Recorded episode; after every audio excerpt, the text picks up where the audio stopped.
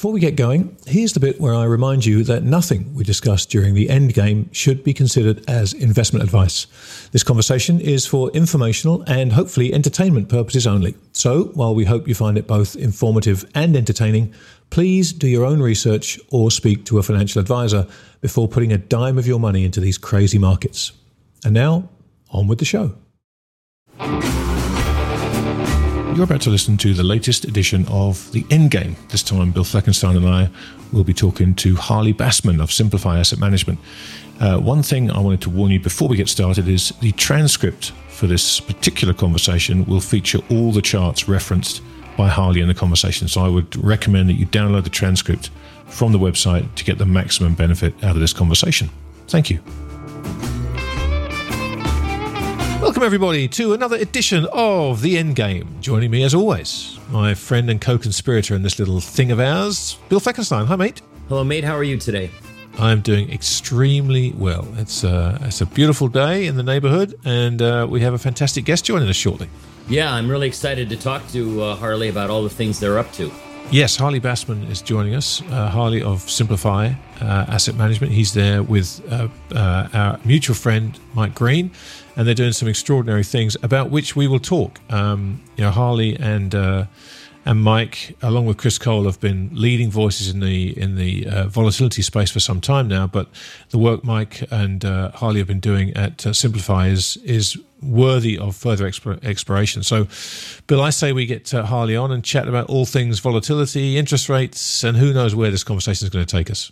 Let's do it. All right. Harley, welcome to the Endgame. Thanks for taking the time to join us on a Sunday morning, no less. Thank you very much. Glad to be here. You're looking uh, you're looking a lot more dapper than Bill and I for this time on a Sunday morning. I have to say. Well, I, I wasn't sure if it was going to be audio or video, so I actually combed my hair and uh, and uh, clean myself up. So uh, here we go. the, the, the, few hairs I do have are in place. Excellent, excellent. It's listen, it, it, takes a it takes a team of nine wranglers to get Bill's hair in place. So uh, you, have got that all over him. Well, look, um, look, so much to talk about, and uh, you know we're, we're, so thrilled to have you on. Bill and I have been looking forward to this for a long time now, and you know I, I guess um, as we've gone through this journey, uh, kind of contemplating all various kinds of end games, there are a couple of things that that keep coming up and keep coming back as as something that a lot of people are wary of and watching and see as potential triggers, and they are volatility and higher rates. And you know, these are two fields where you have a, a, a, great pedigree and have spoken so eloquently about it in, in various places. So we thought this was a great opportunity to get you on and, and talk about those. So if we're going to get inflation out of this, and we certainly have it now, the belief is uh, amongst the vast majority of investors, as near as I can tell, is that inflation will be transitory. Obviously, that's the Fed's tune. So it seems to me that the really crucial question is potentially, it's not so much will there be inflation? It seems to me like what will it take for market participants to decide that inflation is actually a problem? Because if that then happens, it makes it almost impossible for the rates to stay where they are uh, or for the Fed to continue any sort of monetization scheme because they're just pouring gasoline on a fire then. And I've been struck at how sort of clear the inflation case is for so many people, and yet they refuse to believe it. And you can see it with the 10 year, whatever it is, 140 ish today, around there somewhere. And the current rate of inflation is whatever it is, four, five, eight, whatever. It's here and present, but people seem to think it's going to vanish. And if that psychology starts to change, then the Fed is in real trouble. And sorry to go on so long, but um, so I guess my question to you is why do you think the vast majority of investors seem to buy the transitory story and want to look through this problem? Is it simply because half the world was born after 1980 and they've never seen it? Well, respectfully, I think the core to your argument is um, is totally flawed. You're assuming that there's a relationship between interest rates and inflation. Why? Yes, I am. Yeah, I'm not. Okay. See, that's, that's, that's, the whole point. Like, like, I will stipulate you were right on the inflation, that it's not transitory. We can talk about that for a while, but let's just say we will get over 3% inflation as printed by CPI, which I don't believe in, but nonetheless, let's Neither do I, but that's okay. We will have a three handle, you know, going forward for some amount of time. Okay. But why do rates have to go up? The Fed can keep them down. They, they kept them down, you know, post World War II. Yes. Um, and maybe that is what the plan is. They will just buy, like like Japan, they'll just buy the bonds and balance sheet them and keep rates at one, one and a half. Even if we have 4% inflation, you'll have a massive negative rate. That, that's really the question here is, is, is that once you break the linkage of inflation to rates, you know, a whole lot of things are possible. Now, the answer, I think, is this Let's say they have the three or four handle inflation. Let's say the Fed or the government or someone, I mean, the government could do it by demanding that banks buy treasuries. They could force banks to do that because they're regulated yeah, entities. Sure. Yeah. Um, so there's a whole lot of ways for people for the government to keep rates at the current levels if they want to. So what happens then? The other side of the balloon gets squishy, which means currency devaluation possibly we, we don't become the reserve currency of the world anymore, which seems unlikely, but whatever. There's a whole other host of things that could play out where you keep a massive negative interest, real interest rate, which is unclear. But the usual, usual game, if we weren't the world's reserve currency, yes, we'd have a, we'd have a devaluation. Right. Yeah. So but, but we are. Uh, so now, let me yeah. let, let me push back on that a little bit. I can see easily how there can be a disconnect between rates and inflation for some time, like we're seeing now. But to me, there has to be some reason for that, not simply because the Fed wants it there. We've we've seen throughout our careers periods in time where the market kind of got fooled by what was going on, and then the, the quote unquote market or people changed their mind. And what the Fed wants doesn't matter at all. Yeah, they might be able to pin some aspect of the curve, but it would seem to me that if psychology has changed and the market is saying, look, we don't trust you guys, who's going to sit there idly by buying these coupons when they know they're getting beat and they're aware of being beat? I mean, maybe it blows up in the high yield market because spreads blow out due to inflation, not due to credit. I don't know, but it. I don't think we can presuppose that simply because the Fed wants the rates there, they can they can have them be there for as long as they want them to be. I think they can keep them there for a very long time, but just take your logic and keep going on what will happen elsewhere. They can't control everything. Correct. Like you have Correct. three degrees of freedom. Yeah. You can control yes. two of them. Yes. Um, yes. Well, what, what, you, what you, initially what you see when you have inflation like that is the stock market goes up because when you own a stock, you own a claim on a real asset, a real producing entity. And, and by the way, if you go look at uh, Weimar Germany, when you know, the pictures of people with wheelbarrows full of money, if you owned the German stock index at the time and just kept it for the whole time of inflation, you did okay. Mm-hmm. Because the stock market went up as the currency went down because you had a claim on a real business, uh, which is kind of amazing. But so stocks initially do well. Uh, you could see, we've always seen housing prices explode higher, people buying lumber or, I mean, like forestry. So, I mean, I think that's what might happen is you're going to see real assets continue to rise in value as the currency devalues locally, locally being in our borders, not relative, because other countries are also devaluing. So what you're sort of suggesting is the release valve, so to speak, rather than being treasuries going down, uh, obviously it could be the currency going down, but it could also be other assets just going up a ton. Yeah, yeah, yeah, sure. But circling back to the idea of let's just say there is some kind of relationship between interest rates and inflation. Okay. Okay. What does that mean? Let me have two topics. Page five shows the labor force growth rate versus interest rates. And I would propose this is actually going to be what drives infl- uh, interest rates in the next five years.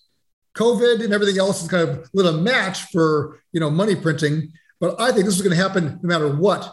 And what you saw historically was the inflation and the high rates we had in the 70s and 80s was not because of money printing or going off the gold standard per se, but was this pig in the python, baby boom generation moving through the economy. And as they hit age 30, 35, right, in years, you know, 1975 to 85, they're buying houses, they're having babies, they're buying cars, they're buying washing machines, they're all this spending, and they're demanding these goods from the smaller World War II generation. Thus, you got inflation. What's going to happen, and what's been happening now is the boomers, as they go through life, their spending patterns change.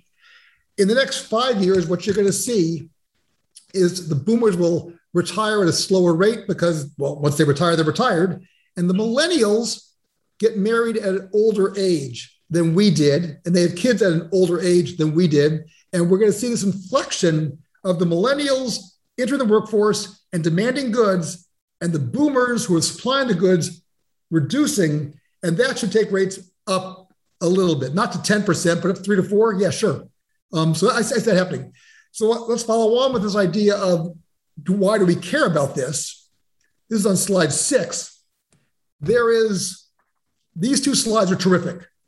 They don't prove a darn thing, but they do look pretty, they look nice. And what they show here is that when you get, in the last 20 years, we've had a correlation of stocks to bonds where stocks up, bonds down, and vice versa. You could call that a negative correlation of bond price to stock price or a positive correlation of stock price to bond yield. So it gets confusing there when people talk about this because we have to do it stock price versus bond yield because you can't measure a bond because it's maturing all the time. But that's how the correlation is measured on these things. As long as inflation's been below two and a half, bond yields below four-ish, you've had a correlation where stocks and bonds hedge each other. What happens if inflation goes above two and a half or rates above four is bad things happen to good markets. Stocks yeah, risk, risk bonds, parity risk parity goes to zero. exactly. And and when was the last two real big drawdowns? It was March a year ago, stocks and bonds down together. And then December 2018, stocks and bonds down together. That's when the Fed like panicked and did everything when you have no self-hedging mechanism. My proposal is this if rates go above four and if inflation goes above two and a half, the correlation of these two assets may flip back to what they were prior. And that would be a bad outcome for a highly levered financial economy. Will this happen? I don't know.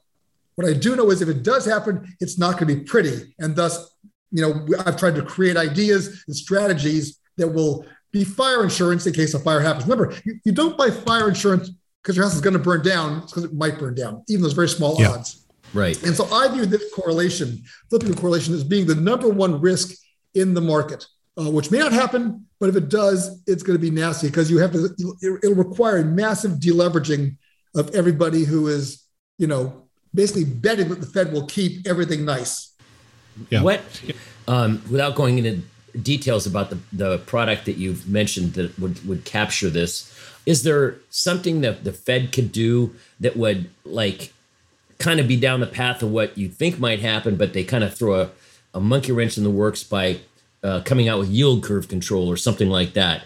And do, do, you think that at some point they're likely to do that? It's a form of the suppression you said with making the banks buy bonds, but what, what, what would that do in, in, in the scenarios that you've created?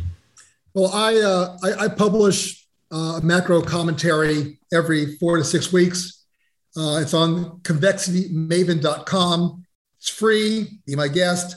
Uh, you can email me. I'll add you to my distribution list.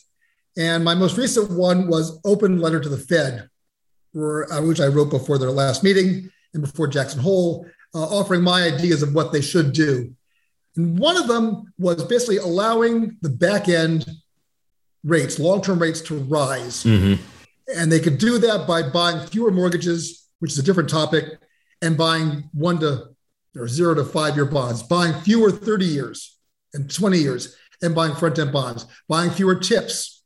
Another topic we can talk about, buying front end bonds. Let the curve steepen. Curve steepening is, is a public policy good. Number one, it takes the, the, the money transfer. Right now, we're taking money from savers to corporate borrowers. If we take rates up by a point or two, which is not that much, you kind of reverse that flow and give more money, more income to retirees, which is the public policy good because that means they're less reliant upon Medicare, Medicaid, Social Security.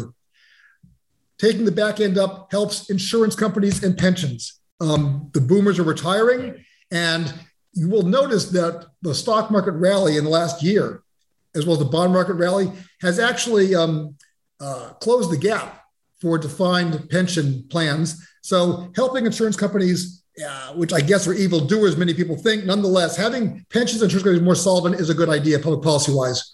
Finally, having releasing the back end gives you, gives us, gives the Fed, gives everyone market information to go make decisions. And, and this is most, one of the most interesting charts is um, uh, on page three. It's the Fed funds rate versus the five year, five year forward rate. But in a nutshell, people, it's just the shape of the yield curve 10 year rate minus the two year rate or the three month rate, whatever you want to call it. And I wrote a paper in November of 18 uh, on this chart here is, is when this, uh, this uh, rate flipped, is that the best predictor of a recession is not the stock market or other government stats, it's the yield curve. And in November of 18, December of 18, the yield curve inverted, mm-hmm. which meant that theoretically you were going to have a recession in the first quarter of 2020. And at the time, I said, I have no idea how or why this could happen, but the rules are the rules. If you're going to get a recession 18 months from November 18, you're going to have it in March, April of 2020. I will not say that this chart or I predicted a pandemic. But that did happen, and we got a recession. And when we look back on this thing 20 years from now, it will not say COVID. It'll say curve inverts, recession a year and a half later. Yeah. So, if the, to the extent the Fed con- does yield curve control, you've basically removed this bit of information to policymakers and to investors as to how to manage risk, how to take um, monetary and fiscal policy actions, because you don't know the real status of the market. And that's not, that's the, that's the best reason to release the back end is to find the market clearing level. Well, um, uh, that makes perfect sense, which brings up another question. The the Fed doesn't seem to be able to understand a distorting market information, nor do they understand risk very well at all. If we look at the behavior of what Greenspan did in the late 90s, what Bernanke, you know, uh, how they were both in denial about the housing bubble. And so, as smart as that is from a policy standpoint, do you think that they, as a group, are smart enough to figure that out? Because they don't seem to understand they're distorting the tips signal, however lame it may be, by buying all of them. And uh, just like, you know, they're suppressing a lot of signals with their buying. Do you think they even think about that? Because when I went back and wrote my book on the Fed and I read all the minutes through the bubble and a half, I can see they they they paid no attention to risk. Now we won't know what they're saying behind the scenes for another five or six years when this cycle's minutes are released. But I found them to be completely clueless about anything regarding risk in my, my in my research. I'm not willing to connect that dot. Okay. So once upon a time um, in, in, in mortgage land, we used to create CMOs, collateralized mortgage obligation. This is this is not junk bond stuff. This is ordinary Fannie and Freddie Ginnie Mae bonds being sliced and diced. And in a nutshell, we would go and take a 30-year mortgage, call that a cow, and slice that into fillet and tongues and eyeballs and everything else, and sell them to various people. Because it turned out that lots of people have different needs. They don't want the whole cow; they want pieces. An insurance company wants a 30-year bond. They need that duration liability because they're buying bonds to match people dying in 30 or 40 years. A bank well, they want something five years on in because that is the average liability of their deposit base. So people have different needs for different things. And we would go and slice them up. So we might buy a bond at 100, slice it into pieces, and sell for 100 and a half total. Everyone's happy. And I would go look at some of the bonds that we would sell to commercial banks. The banks had this issue where they could not buy a bond over 100, over par, for reasons I'm not going to talk about. And they also had a restriction. They couldn't buy bonds that had more than a five year maturity. Once again, regulatory reasons. So we would then go and build bonds that would trade at 100 and would be five years or less. And to do that, we had to go and do stuff to it. And the bond we create, I would say, was not a great bond. It wasn't a bad bond. So if there were 10 bonds available, they might be buying bond number six. And I'd say, why do they buy bond number one? They must be stupid, clearly. And after a while, I came to realize no, it turns out that they could only buy bonds six to 10. And six was the best of the bonds they could buy. Uh-huh. So they weren't dumb. They were actually very smart, but they had restrictions. This goes to the Fed. Why are you assuming that the Fed doesn't know about inflation or about tips or about buying or about the curve? Maybe they do know, but within the current available options they have in the current political structure, this is what they can accomplish. I'm not saying that's true or false, but I'm going to propose that to you that maybe they do know, and what the path they're taking is the best they can do given their restrictions. Well, I obviously don't know the answer, and you could be 100% correct. I'm extrapolating, you know, which of course we're all told, especially in this business, not to do. You know, we don't want to extrapolate the chart. I'm extrapolating what I learned about the Greenspan Fed in particular because I, I spent so much time reading the minutes, and I can tell you from reading them, they were epically clueless about any risk associated to the insanity we saw in the stock market in late 99. Now, of course, things that go on today make that look like kindergarten. So I could be wrong. I could easily be wrong, but that, that's that's my reason for saying they were dumb then, they're dumb now. I, I can't prove it, and I don't know. but there's, there's there's one other variable to this, um, Harley. Perhaps we could talk about, and that is the need on the part of the Federal Reserve. I mean, their their primary need really is one of confidence making sure that the system is confident in them and their ability to stick the landing they keep promising us they're going to do. The importance of forward guidance has just increased and increased over the years. So that it's not necessarily first and foremost about what bonds they can buy. It's what do we need to accomplish? And we need to accomplish is stability in the system, belief in our competence, belief that we will follow through what we said, and belief ultimately that we will keep rates low and liquidity high for the foreseeable future. So, you know, when you talked about how they could keep rates low for a very long time, I mean, we've been in a zero bound now for, you know, almost 15 years now, I guess. They've made a couple of attempts to get them off the floor and failed miserably each time. So when you talk about their ability to keep rates low for a long time, I'm interested because what appears to have gone on in the last decade and a half is they've what they're actually trying to do is get rates up. So it's interesting that it might turn around to the idea that what they need to do now is keep rates low because I think you're right. They've had no problem doing that, but the longer they do it, the more important that confidence aspect becomes. It's it's a long convoluted statement rather than a question. But how do you factor that idea that the Fed's primary job now is is stability and confidence in the system? I think I think you're absolutely correct. I mean, we operate on a system of trust that people will, will, will, will honor their word. I mean, why is the US still, notwithstanding all the politics and everything else going on now in the last four years, is we have the rule of law that we enforce in this country. And I would say no one else does, but certainly the other major powers out there, like a China or a Russia, or whatever, they, they don't have a rule of law. We do. And that's very important. And that relies upon trust. The Fed response to the financial crisis was spot on right. You had to go, we're a financial, a levered financial economy. You have to save the plumbing, which is the banks. Were these guys bad actors? Yes. Should some of them be in jail? Yes. Am I disappointed that they weren't thrown in jail? Yes. But we had to go and save the plumbing of the system. Similarly, the Fed needs to go and at least give the appearance of trust and stability um, and thoughtfulness. And um, so that that is important. If we, I mean, if you lose trust in that, we're all we're all done.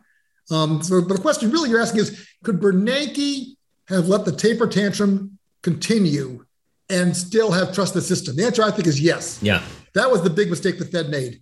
Greenspan, if you want to go dial back, I will tell you the, the, the, the mistake there was twofold. Number one was uh, it's almost religious He's an Ayn Rand disciple, maybe even a closer than that.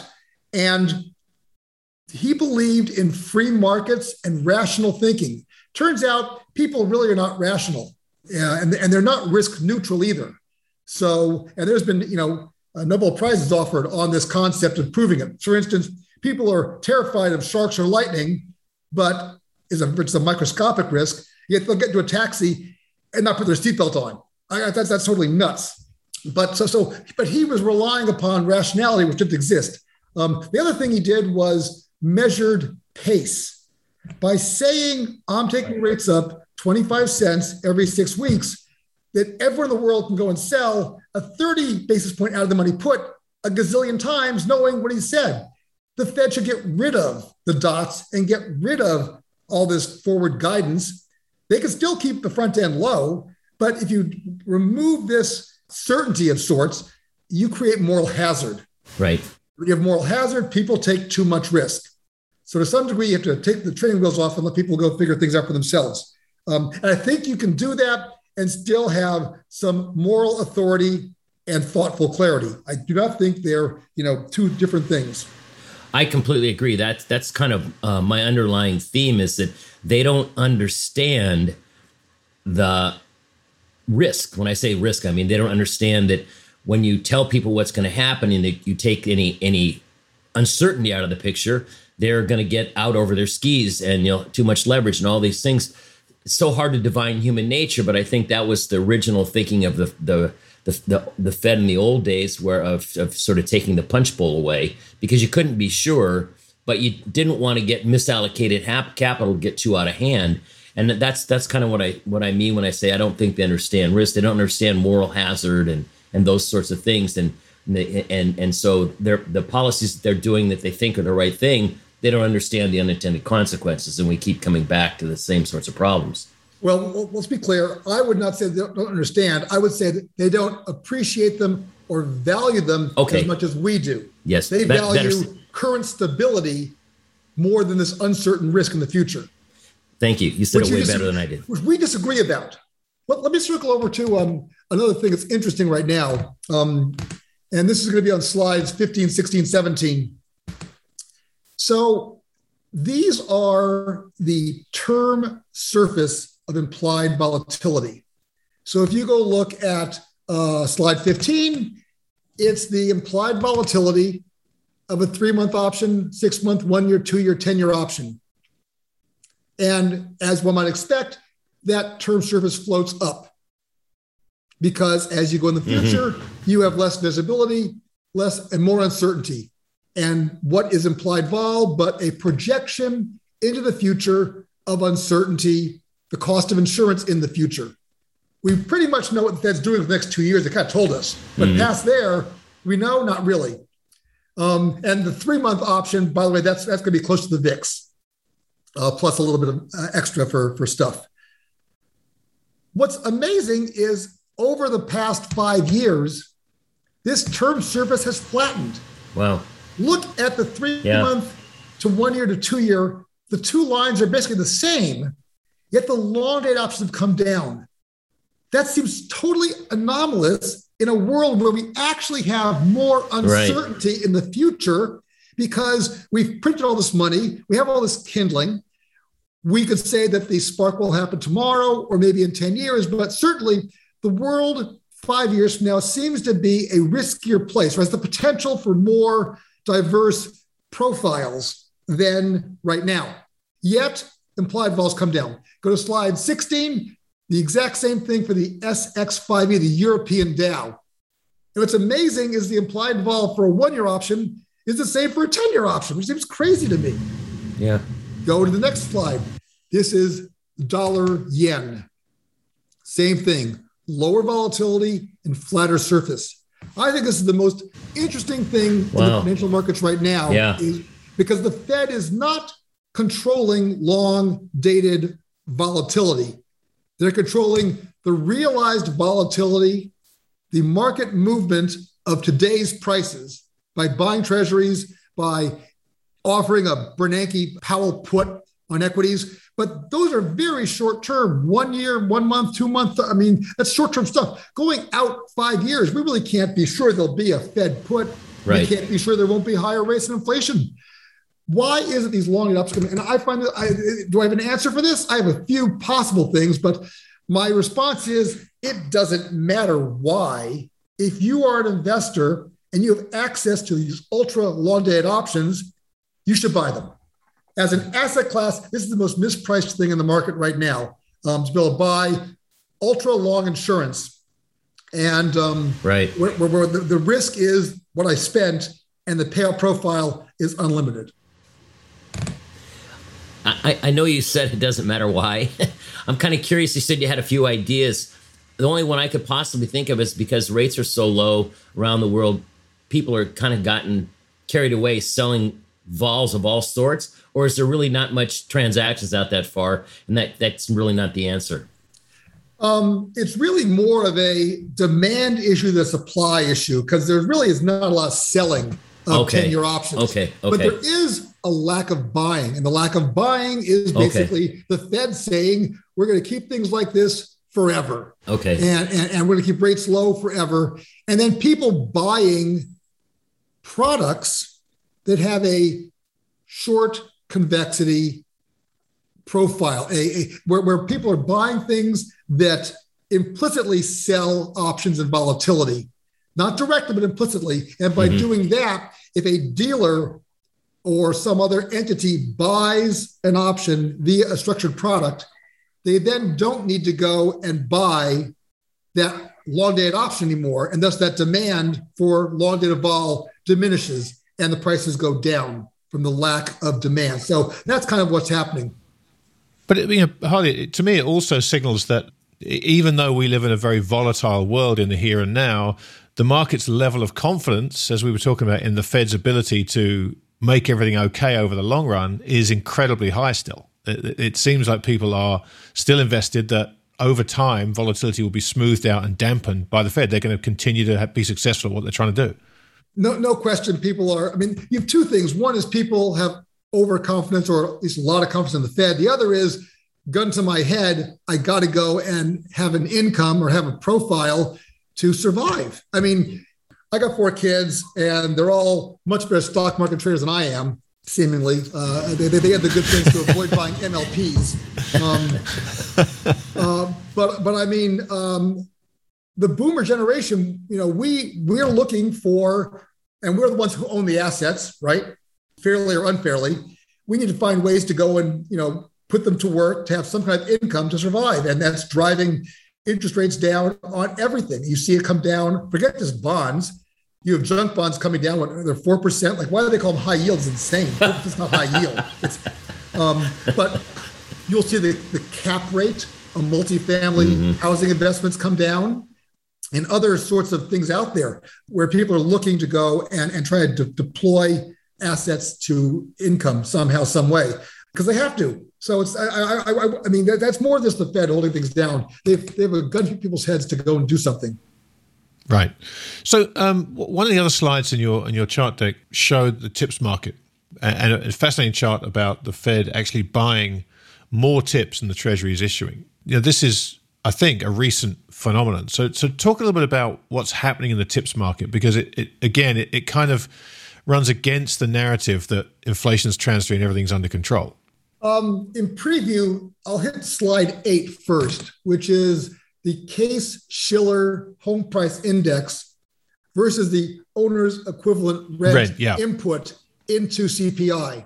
And what you've seen is this red line explode much higher. So the home prices are exploding way above OER. Why is that? Um, in a nutshell, what's happening here is the Fed is doing it from lowering interest rates on mortgages. And so the current Case Shiller median home price nationally is about $365,000. And let's say the mortgage rates now are 2.5%, kind of making up numbers here. Mm-hmm. Nobody, except for you guys, buys a house. Okay. People buy a, they sign up for a 30 year stream of payments. Payments. Yeah. Yeah. And yeah. people's in general, their income is not volatile. Okay. They have some kind of job and they might get a raise, but it might be five, 5%. 10%. I mean, they're, they're not having their incomes double. So what they can afford is a number that is not moving. Mm-hmm. So let's say they can afford $2,000 a month for a home. That number is not budging. With rates at two and a half percent, they could buy a house for 360, 365. If rates went to three and a half percent, up one percent only, and all else stayed the same, and the person still could only afford 2000 a month, that home price would have to drop from 365 to 320. And so what you're seeing here really is not home prices going up, but the Fed taking rates down. Okay, now let's roll over to slides nine and 10. The Fed, about a year and change ago, was owned about 10% of the TIPS market.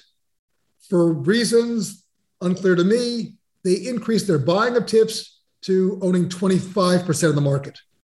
And more anomalously, they are now buying more tips that are being net net created. Because remember, certain tips mature every year and then they get rolled over and they get bought and they issue new ones. So you have to look at the net number of, of new creation. and they're buying more than are being created, which basically drives the price up. So now you have a record high tips price, record low real interest rate of negative like one and a half percent for 10 years. This is crazy town. I think tips are short because, and, and more than that, forget the DV01, which is how much will a tips price move given a change in interest rate. I can't even tell you the sign of the DV01. I'm not sure if tips go up or down in price given a move of the 10 year up or down. I can make the, and I would make the case now the tips go down in either case, unless we get the scenario you've described, which is we get a three or four handle on inflation and the Fed keeps 10 year rates at a buck and a half. So the only way you own tips is if we think we're going to get a lot of inflation and the Fed will not let rates budge, which is a possibility. But I, I think at this stage of the game, you need to be very, very certain to buy a tip security. Do you have a feel? You and Mike maybe talk about does 25% of the market distort it in a meaningful way like we think that the, the, share of passive in the equity market has distorted it i have a smart bond geek friend uh, and he and I, I pointed this out to him as i think i'd seen it in one of your other presentations he says yeah but 75 of the mark percent of the market still trades so the fact that they're buying all this doesn't really matter. Now, intuitively, I don't buy that, but I suspect you guys have probably thought about it and have some sort of idea. Uh, uh, how much does it matter? Do you do you think, or does can you even guess at that? Uh, Mike Mike Green, my partner at Simplify, uh, for people who don't know him, he'd have a better answer than I would. But in, in my view, this is your classic stock versus flow. So stock is they own 25%. Flow is they're buying more than being created. I would be a flow person, and I would say that to the extent they're buying more that's being created, they have to acquire a security from someone who already owns one uh, to go get it, and that has to push the price up. So I would say to the extent that they're buying more than creation, that's driving it up. And if they reduce that, that would take it down. And once again, I really think they got to go and cut this down. I want to know what the market clearing price of tips are when you only have real people doing it for their own reasons and get a real handle. I mean, right now, this is like a circular firing squad. The Fed goes and buys tips, drives the price up, and then points to inflation. It's like you can't do that. but but you know that that's not really very debatable. What you just said. A lot of the things we've talked about, people can have different opinions, but what you just said of them with their thumb on the scale is not really debatable. So why why isn't this a big topic of conversation in Bondland? I've seen almost nobody, and there's very few people that have made that that point there. Why do you think that is? Well, not that I care to go and uh, quote Donald Rumsfeld, but um, sometimes you got to go and fight with the army you have. I mean, it is what it is. Okay. Like, and, and we can't change it. And clearly, you've tried to, you've written about it, you've spoken about a great deal about the Fed, and, and, and you've said they don't understand risk. I'd say I think they do, but don't care, or they value it differently. I think I mean, you're right. It's like, what are we going to go do? We're not going to change their minds. So now, with the situation we have, how are we going to go and invest, protect ourselves, try and make money, be clever? Most of all, not get our you know, not get our hands chopped off by by by you know a surprise.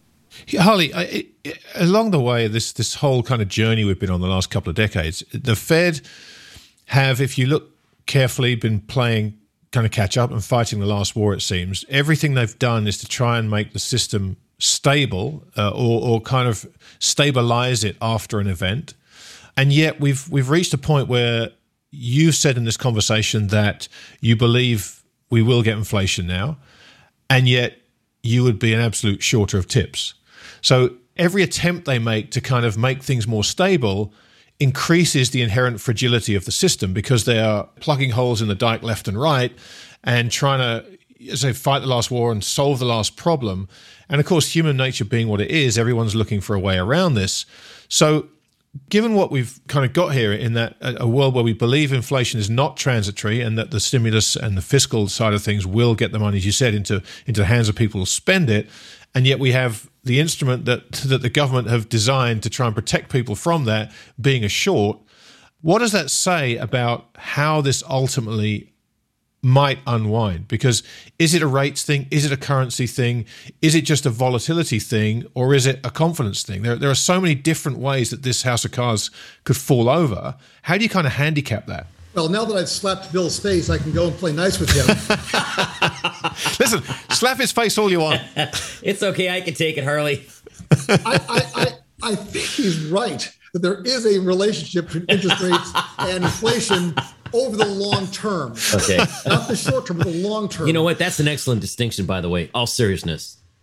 And so, therefore, since I do believe there's that kind of relationship, what I think happens is we get the inflation as described here, and that we do get higher rates because it actually is a public policy good mm-hmm. slowly, mm-hmm. and that that money that's leaving the bond market will go into the stock market, other asset classes. So I think you're supposed to be.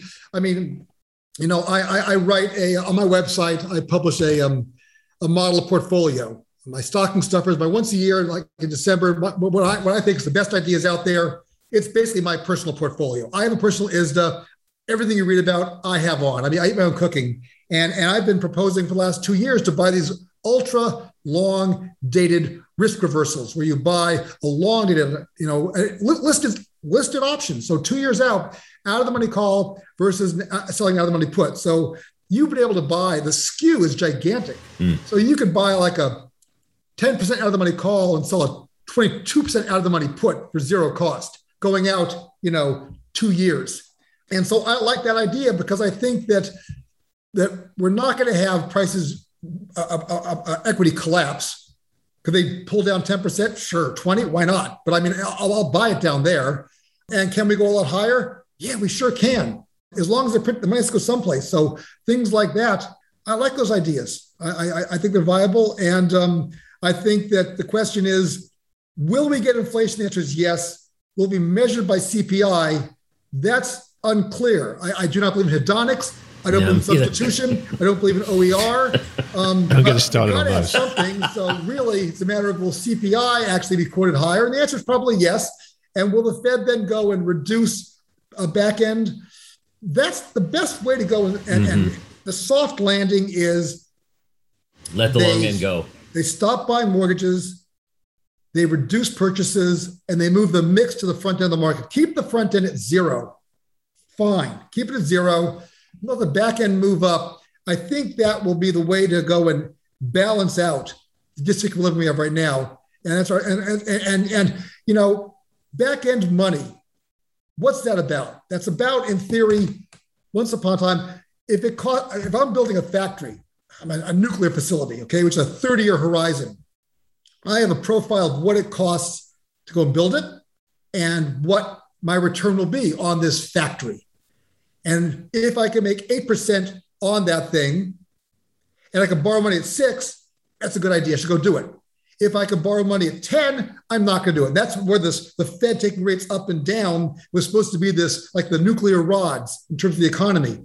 I don't think taking the 10 year from one and a half to three or three and a half makes a darn bit of difference in the overall economy.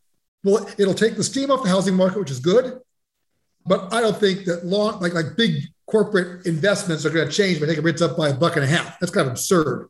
Taking them to seven, yeah, that'll that'll change the world. But taking them to three, three and a half, and if the Fed, the government borrows on the front end, was the, was the back end, fine, they can roll the debt over that mm, way. Yeah, all mm. kind of works. And and and and and going back to the mortgage market, um, I gotta see which which slide this is. Uh, slide seven.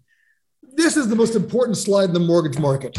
This is the par mortgage rate so the rate of a Fannie Mae bond is trading at 100 versus the 10 year rate.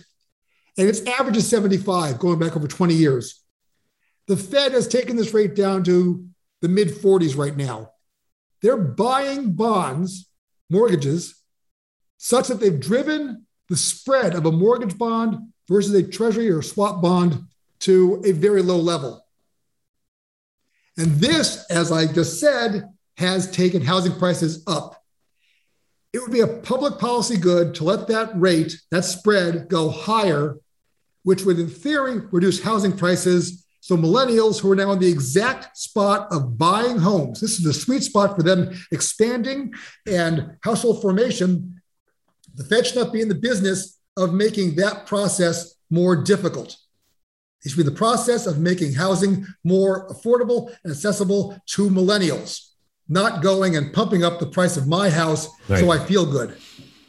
Yeah, Harley, this, this, is this is so interesting to me because you, when you when you talk about the idea of taking rates from one and a half to three percent the ten year, you're right. It sounds it sounds trivial. It doesn't sound meaningful. When you talk about doubling rates, however, which is the same trade, it starts to get a little bit more frightening for people. And when you go through this and you talk about lowering the house prices for millennials, I couldn't agree with you more. I think that's exactly what needs to happen. But there is so much wealth you know, the, the, the, aim of all this was to increase the wealth effect. Bernanke's famous thing about the wealth effect and how people go out and spend more, which which didn't work. There is so much tied to these low rates that even if you do take them from one and a half to three, in the real economy, does it matter? Possibly not. But for the existing loans, for the existing asset prices, so much of which is levered, it potentially makes a catastrophic difference, no? I disagree completely with that. I, I, I think okay. what you're doing is playing fun with stat. When people start using percentage increases, the answer is grab your wallet. It, it, okay. Come on, you, you don't have a strong opinion? no, because that's just silliness. you know, you're, you're, telling me that taking rates up from one to two is more impactful than taking rates from nine to ten? That's absurd. Well, it does if you if you can only afford a one a, a, a payment, a monthly payment at one percent right now, and you're going to double it on me. You're not doubling you, it. When you take a mortgage rate from one to two, I mean, the principal payment is the is, is the key driver over here. Yes, so you're not doubling your mortgage payment. So, uh, and, and like, like with crime in New York City, it's it, it, they, they, all they talk about is how it's you know it's up by twenty percent. It's up by 20% from a microscopically small number. We used to have 2,000 murders a year. Now we have 100. So it goes from 100 to 120. Like, that's a problem. Like, people are talking about New York going to the dogs. Well, it might be going to the dogs, but I mean, I'm there for a side man. Let me tell you something. Crime is not going out of control. This is not like the like the uh, you know the the, the, the mid 80s. I mean, this is just this is nuts. So whenever they talk percent as opposed to absolute numbers, grab your wallet. It's a trick. Right. No, I, okay. Let, let, me rephrase it because you, no, you're look, you're absolutely no, you're absolutely right, and and uh, it's it's about time I got slapped around the face as well as Bill. I, I, I feel yeah. bad that it's only him getting slapped. Pick on us You're absolutely right. Let, let, let, me put it another way. Let me put it another way. The way house, housing prices have increased means there are an awful lot of people who have taken on mortgages they can barely afford because they and I've I've just walked through this with my daughter in the UK trying to buy her first house. I've watched that process play out and how they've had to borrow more money to buy a house and get and they're getting beaten out of three, four, five homes because they didn't pay enough. So they've had to take on a mortgage that is a real stretch for them to afford on a monthly basis.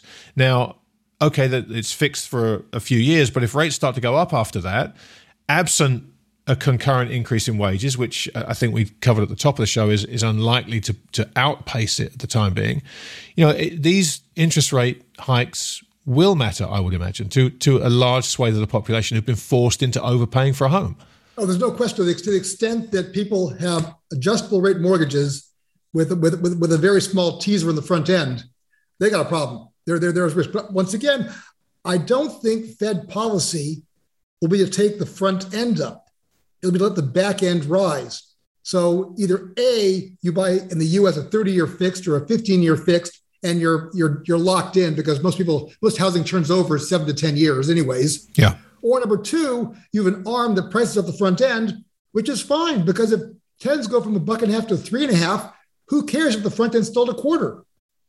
So so so I'm proposing that the back end rise, not the front end.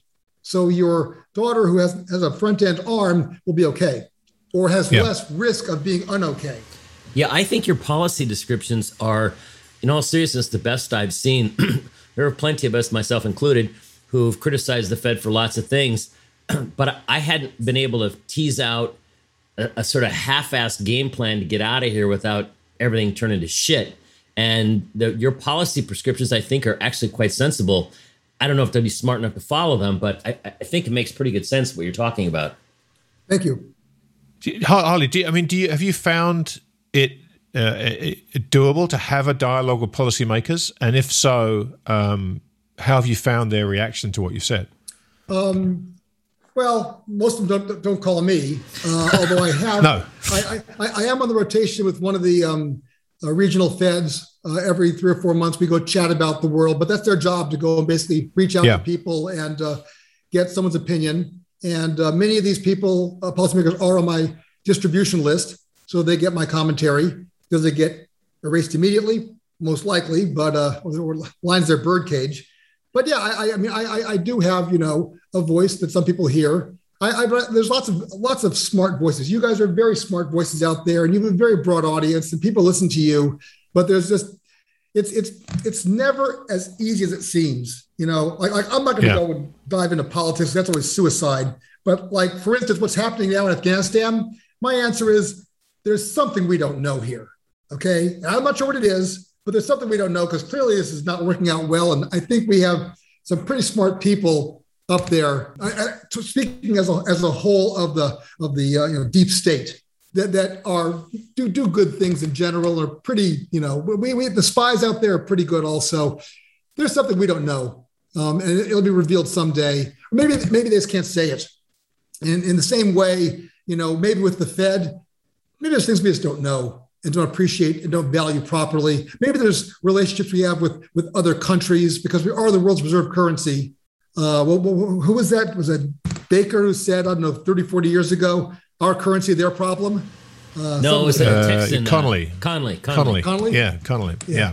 So, uh, so yeah, well, they're both Texans actually. I was, I was Well, close. Yeah, okay, that's right. but, but I, mean, to some extent, that's kind of true. So maybe there's things that we just don't know about, things you can't say. I mean, if you really think about it, what was the number one problem in 08, 09? I mean, what really, really was the mega massive problem? It wasn't housing or the stock market or the bond market, any of that at all. There was only one nuclear button that takes everything down.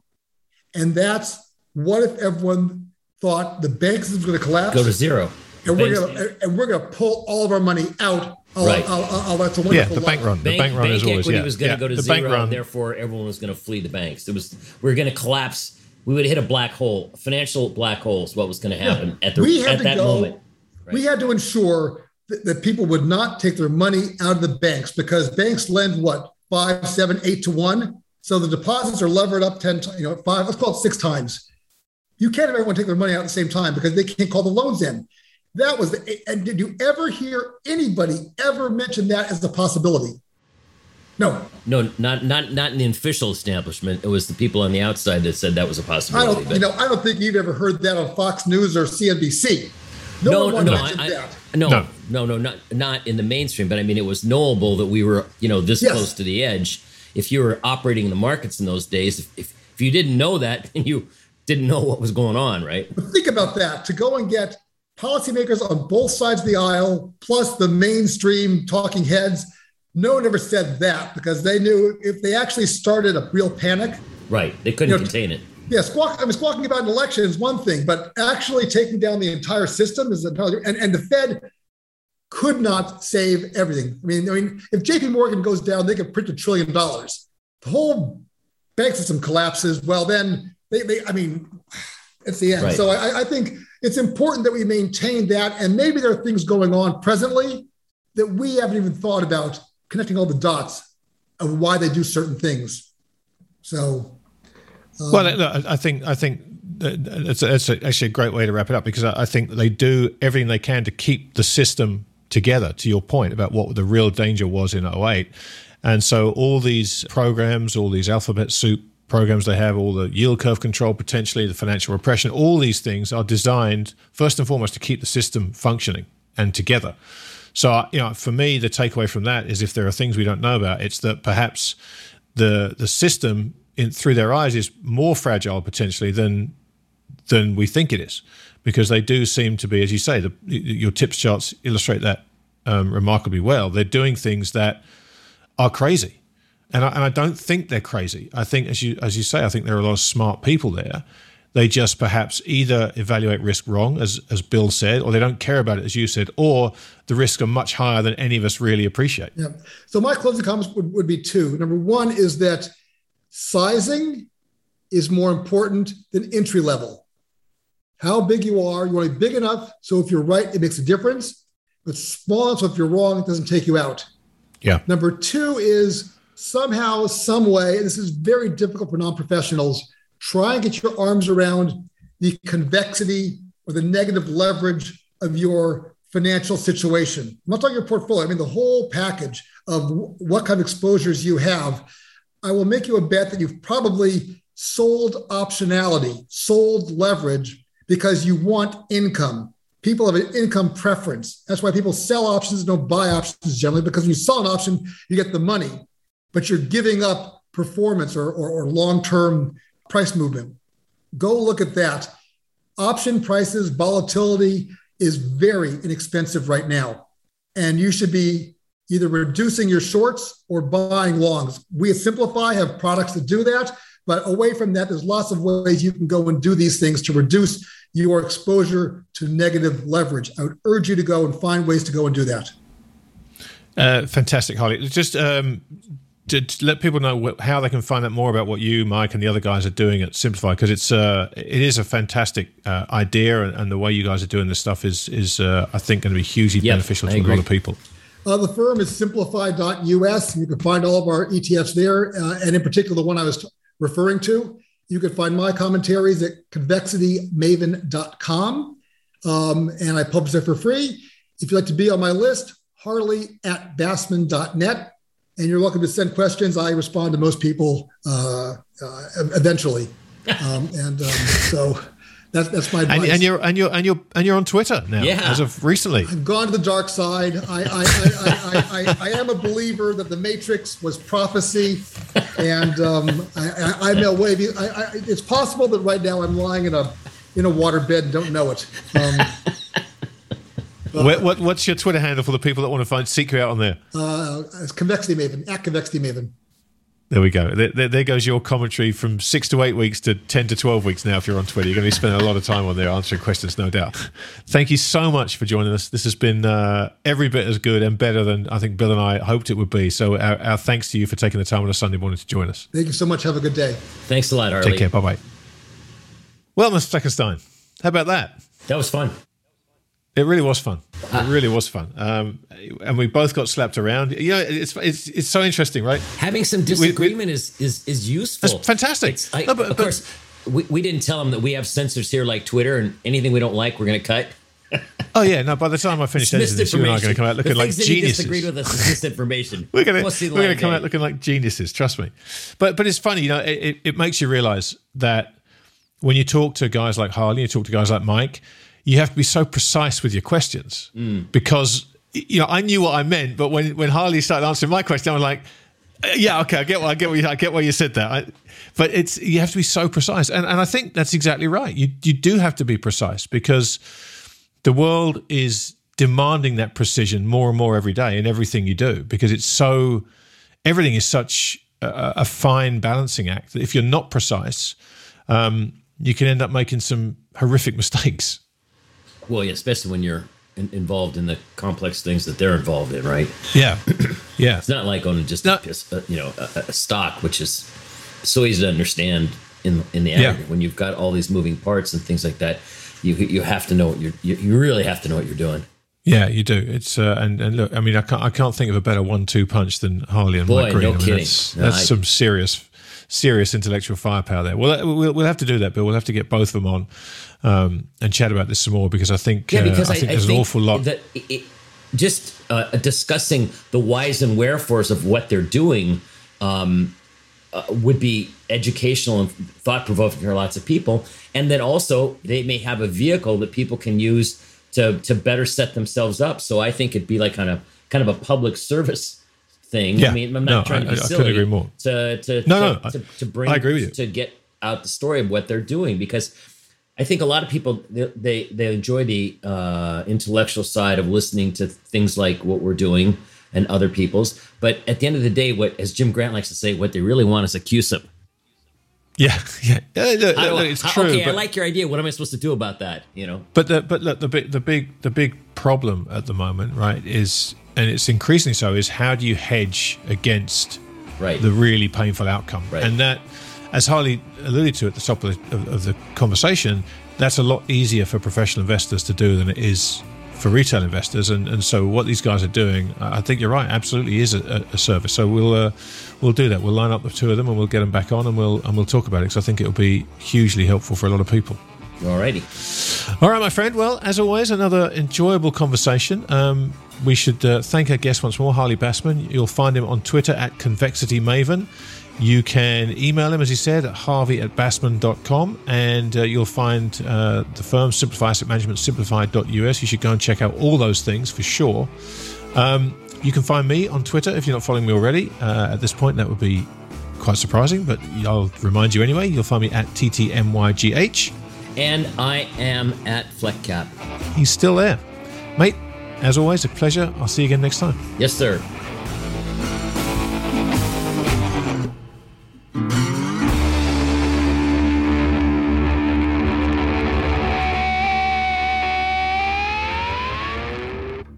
Nothing we discuss during the end game should be considered as investment advice. This conversation is for informational and hopefully entertainment purposes only. So, while we hope you find it both informative and entertaining, please do your own research or speak to a financial advisor before putting a dime of your money into these crazy markets.